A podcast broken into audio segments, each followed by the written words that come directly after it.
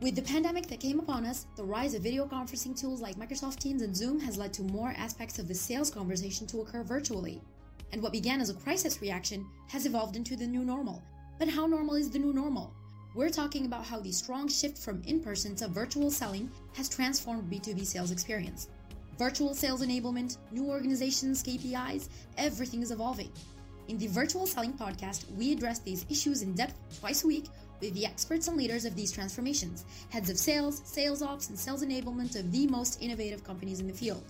This podcast is sponsored by SalesDeck.io, the new SaaS platform to make your customer meetings more engaging and better prepared. Find out how you can shorten sales cycles, convert more leads, and increase customer engagement. Virtual selling is here to stay, and so is SalesDeck.io. Hi, everybody. I'm very happy to be with Dean Ray, who is a coach within Sales Gyms what you do at Sales teams, and you will complete that, uh, Dean, you help salespeople having better conversation around better meetings. And your background is from the Marine Corps. You were in at helicopter attack or attack helicopter. And you really make the comparison between having a great flight and having a great conversation and a great uh, customer meetings.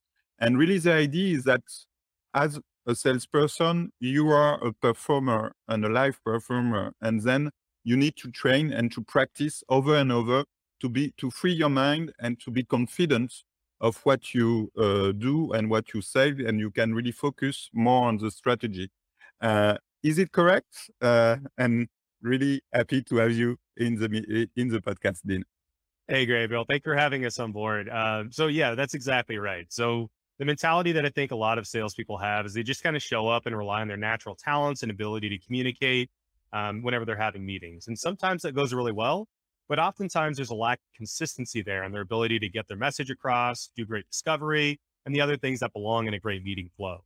Um, so yes, with my background in the Marine Corps, that's kind of really what drew me to Sales Gym and that philosophy was I knew that I personally was not prepared for the, a lot of the flights I was jumping into when I first started flying. But once I started doing some drills, getting really, really good at what we did internally inside the aircraft, that freed my brain up to focus on what was actually happening outside and what the mission was. Um, and I should have got that revelation long before because growing up, I played piano, I played all kinds of sports, and there was a lot of drilling that happened within those particular capacities. Um, but for some reason, never clicked in my mind that when you're in a sales role or a client facing role, you should probably be doing the same thing to ensure that you're consistent and you feel confident and good when you're going into meetings. Great. I love that. Before we go to our our conversation about uh, storytelling, which is a great subject too, uh, do you want to share with us a fun fact? Uh, yeah. So whenever I was in the Marine Corps, one of the things that we got to do a lot was fly all around Southern California because I was at Camp Pendleton. Um, so this went from things like flying over Coronado Bridge whenever I was in San Diego, and then flying down through LA, flying over Disneyland. And one time we actually landed on top of LAPD uh, we had all the That's cops great. come out there taking pictures of us and stuff as we were landing on there. And uh, we almost blew one of their helicopters sideways that was sitting on top of the building as well. So, uh, pretty interesting experience getting to do things like that as somebody in the early 20s. Great. So, one of the topics that we, we want to address together is really about storytelling. Uh, that you really think that storytelling is uh, really important in sales and really important uh, in your normal communication also with people. Uh, can you tell us uh, about storytelling? What is what you have in mind?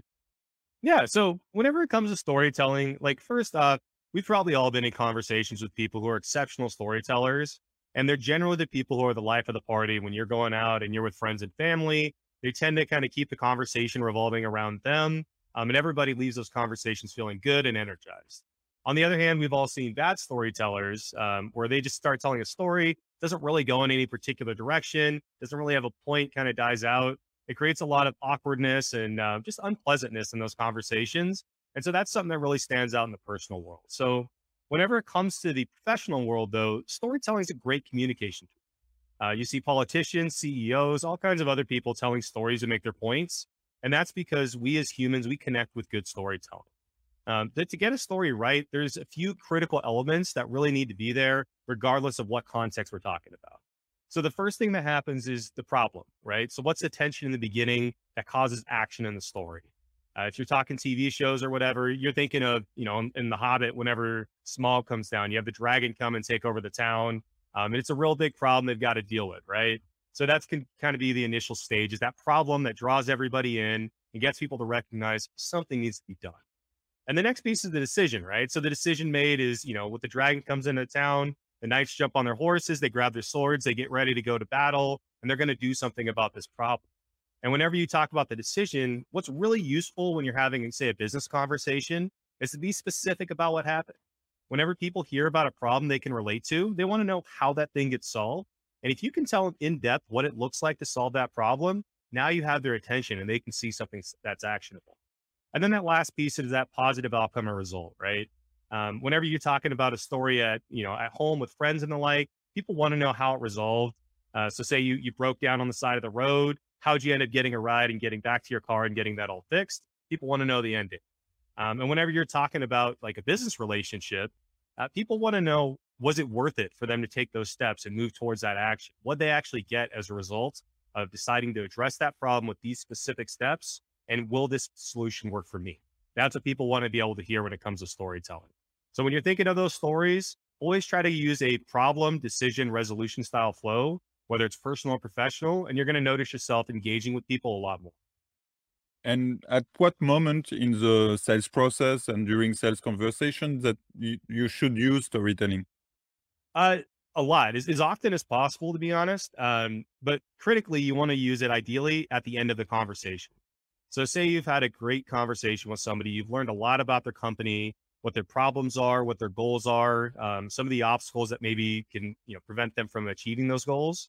When you get to the end, you've summarized it and you've realized you're all on the same page. If you have a story of another client who's been in their shoes, who shared their problems and their goals, and you've seen them get to where they want to go, you should tell that story. Because if somebody can actually see what the process looks like and they can envision what their future would look like if they took these steps with you, they're much more likely to do that. If it feels abstract and you're just sharing some bullet points and how these bullets solve these problems, now it feels like an abstract conversation and they may or may not be able to see what that future looks like. So telling a story helps them envision what a brighter future could be and what steps they need to take to actually get there. And so how do you rehearse those type of stories and how do you know them? Is it like use case? Uh, do you train to to to to to to to to, to oh sorry. To, to, to to to to tell those those use case what, what is the, the the, the right way to to be able to have these stories in mind? That's a good question. Um there's a large collection of stories i think we've all accumulated throughout the years. So i think your question is like how do you choose which ones are right and how do you get good at telling those stories uh, so and especially because if you are not directly related to the stories, it's more a story from the, your company and someone told you and that you need to, to, to know it and to, to, to, to tell it uh, as if you have lived yourself it, which is not the case. It, it, so that that's another trick. So let, let me kind of answer that. It's kind of a two part thing, right? So most people go to about three to five different types of meetings consistently. Um, I've worked with thousands of people across a lot of different industries, and that's one thing that's remained true. Um, there may be outlier meetings, but for the most part, you're going into about three to five different types of meetings with different types of clients you're accustomed to. So whenever you're going into those meeting types, what you ideally do is over time collect a series of stories, questions that you typically ask, questions that you know are going to get asked of you, and you start to collect those on your desktop in different files for each meeting type. So that'll help you figure out which stories are going to be appropriate for which meeting type and you can start practicing a few different uh, stories for each meeting type. That way, you have some really good things in your back pocket whenever you hear something that's aligned with um, maybe something that you can bring, the, some value you can bring to the table. Now, as far as how do you tell stories that aren't your own, um, that's a real tough thing for people to do, I've noticed. And it's really simple. There's a really easy sleight of hand. So, what you do is say, you know, Gabriel, I was talking with somebody, uh, and actually a colleague of mine, um, and they had a client who's in a very similar situation as you. Let me tell you what happened then. And then you tell the story as if it's your own, exactly as you were told that story, exactly as you learned it. And at the end, if you start asking me for more details, it's as simple as saying, you know, Gabriel, that was actually one of my colleagues. I don't have a lot of extra details there, but that's just kind of what they told me was going down in that situation. So if you use that type of a framework, that little sleight of hand at the top about what a colleague had told you about, that allows you to tell stories as if they're your own, so you can tell them more powerfully. Um, but it also helps you escape that responsibility of all these extra details that you don't have Um, so that's a good technique of being able to tell stories that the organization is sharing um, without being responsible for every single detail. So it's really about being a performer, as you said at the intro, and being an actor, and Yes. uh, to to to know your texts and to rehearse them, and uh, Yes, like- confident of that. And, and that gets back to that thing I was discussing at the beginning of, of salespeople. They're naturally, for the most part, most salespeople are naturally charismatic and they're good with people, and that's why they get in that space. Um, but if you're not doing the prep, you're not really, you're not being kind to yourself. Um, if you were a great piano player, you wouldn't just go up and do a recital with no practice at all. You want to practice the piece you're going to be playing, so that way when you're in front of the crowd, you can actually play it. Um, and to think of a little bit less, uh, less rigidly, say you're a jazz musician and you're you're allowing yourself to kind of riff and move in a lot of different directions the only way you can do that is if you get really strong at the fundamentals of how you're playing and the different types of chords and scales you're, you're bringing together once you're getting really really good at that you can adjust on the fly and make some pretty creative things that are different every time but if you don't practice those fundamentals underlying um, that actual playing you're not going to be able to do that so a lot of people don't want to practice for meetings and, and stories and the like because they don't want to come off as inauthentic, um, which is completely understandable.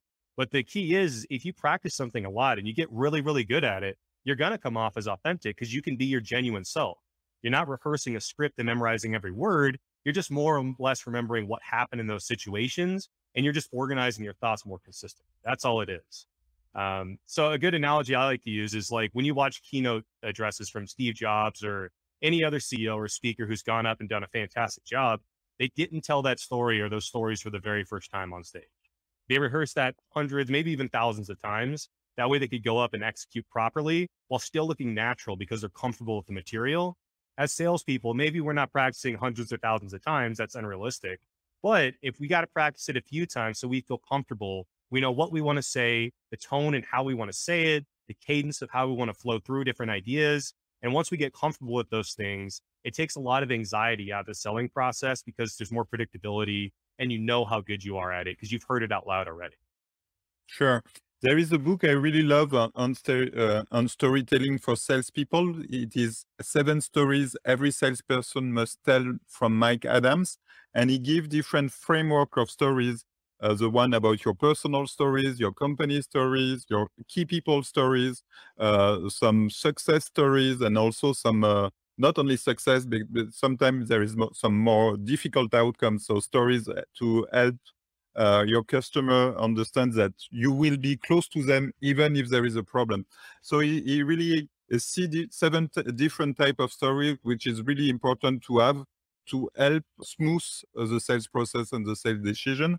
And for those that speak in French, which is not uh, many here, we have made a book which is Q2C selling in French uh, that address also this topic of uh, storytelling and having different uh, scenarios of different stories at different moments of the uh, sales process and sales conversations. That, that's really uh, a very interesting topic, and uh, it's very true. Uh, and you, you know, I'm a marketing agency founder.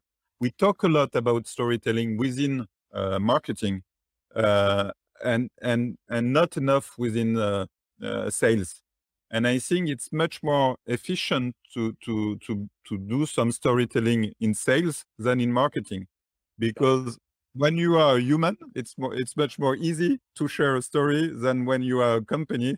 Uh, trying to share a story is is less uh, relevant and less uh, there is less authenticity about the story of a company.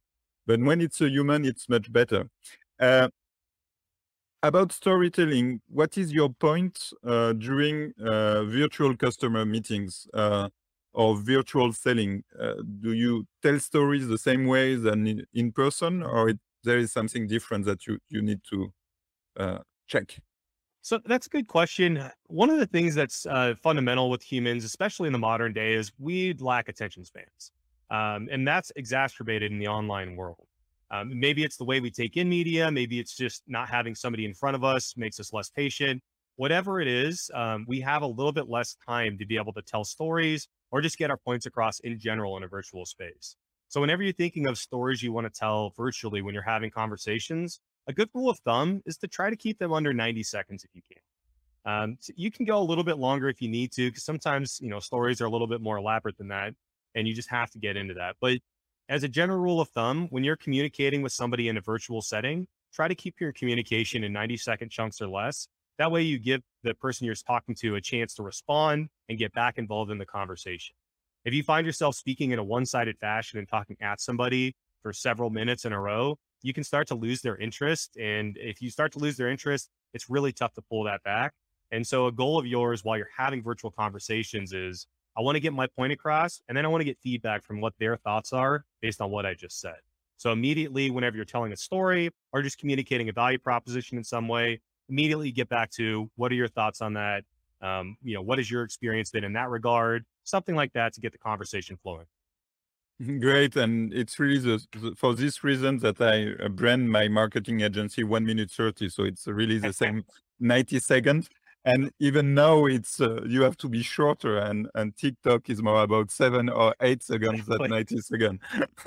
Exactly. Attention spans are not getting longer that's for thanks a lot uh, dean. It was a pleasure. Do you do you, do you what what is the right uh, way for for people to join you and to contact you? Uh, yeah, so you can just shoot me an email directly at deanr at salesgym.com if you'd like to get in touch with me. But if you're just more curious about storytelling and our general philosophy, if you go to salesgym.com, we actually have a few white papers that are built around what our training philosophy is. And our founder, Mike St. Lawrence, actually just produced a book, and it has a lot of the underpinnings of our philosophy in there, as well as some ideas on storytelling. And I know you for sure you can download the first three chapters for free. Um, and if you like what you're reading there, just get in contact with me. We can see what you, we can do about getting you a free copy or just a longer conversation if you're interested in the concepts. Great. So, what yeah. is the name of the book? Uh, the book's name is How to Influence. Thanks. Before I, I close this podcast, uh, do you have an opinion on sales deck you have tried just before we we had this discussion? Yeah. So one of the things that we really, really focus on is obviously practicing and getting good at these different stories and sequences. And the reason why we do that isn't so we can memorize a script The scripting just doesn't work. Um, it's all about being able to organize your thoughts and once you organize your thoughts, you can always go toward an effective point. And I think that sales deck is a really good way of organizing somebody's thoughts. Um, people often are good at maybe organizing a three to five minute segment of a conversation, but it's really tough to organize a 30 minute or, or a 60 or 90 minute meeting. So using a tool like Sales Deck would be a really good way of organizing what's actually happening within a meeting flow. Um, it'll keep your brain on track and ensure that you're getting to productive things that people want to talk about. And then on the backside, you'll actually have these organized notes you can refer to whenever it comes to sending recap emails, taking notes and doing research yourself, or just sharing a lot of the information you learned with your team whenever you go back and you have a conversation about, you know, what the pros and cons might be of going forward with this particular client or somebody you're trying to do business with for your own company. Thanks a lot, Dean. It's great. Thank you. This episode of the Virtual Selling Podcast is over. Thanks for sticking around. Join us twice a week for a new episode with new stories and challenges of the giants in the field. If you enjoyed today's episode, we are always listening for your feedback. Share the show and subscribe on your favorite podcast platform so you don't miss any episodes. This episode was brought to you by SalesDeck.io, the virtual selling platform that increases your sales team efficiency and sales readiness enables remote management and VAMP sales operational excellence. Book your SalesDeck.io demo today to discover how you can close more deals with engaging and better prepped customer meetings. Thanks a lot, Dean. It was a pleasure. Thank you. Always a pleasure. Thank you, Gabriel.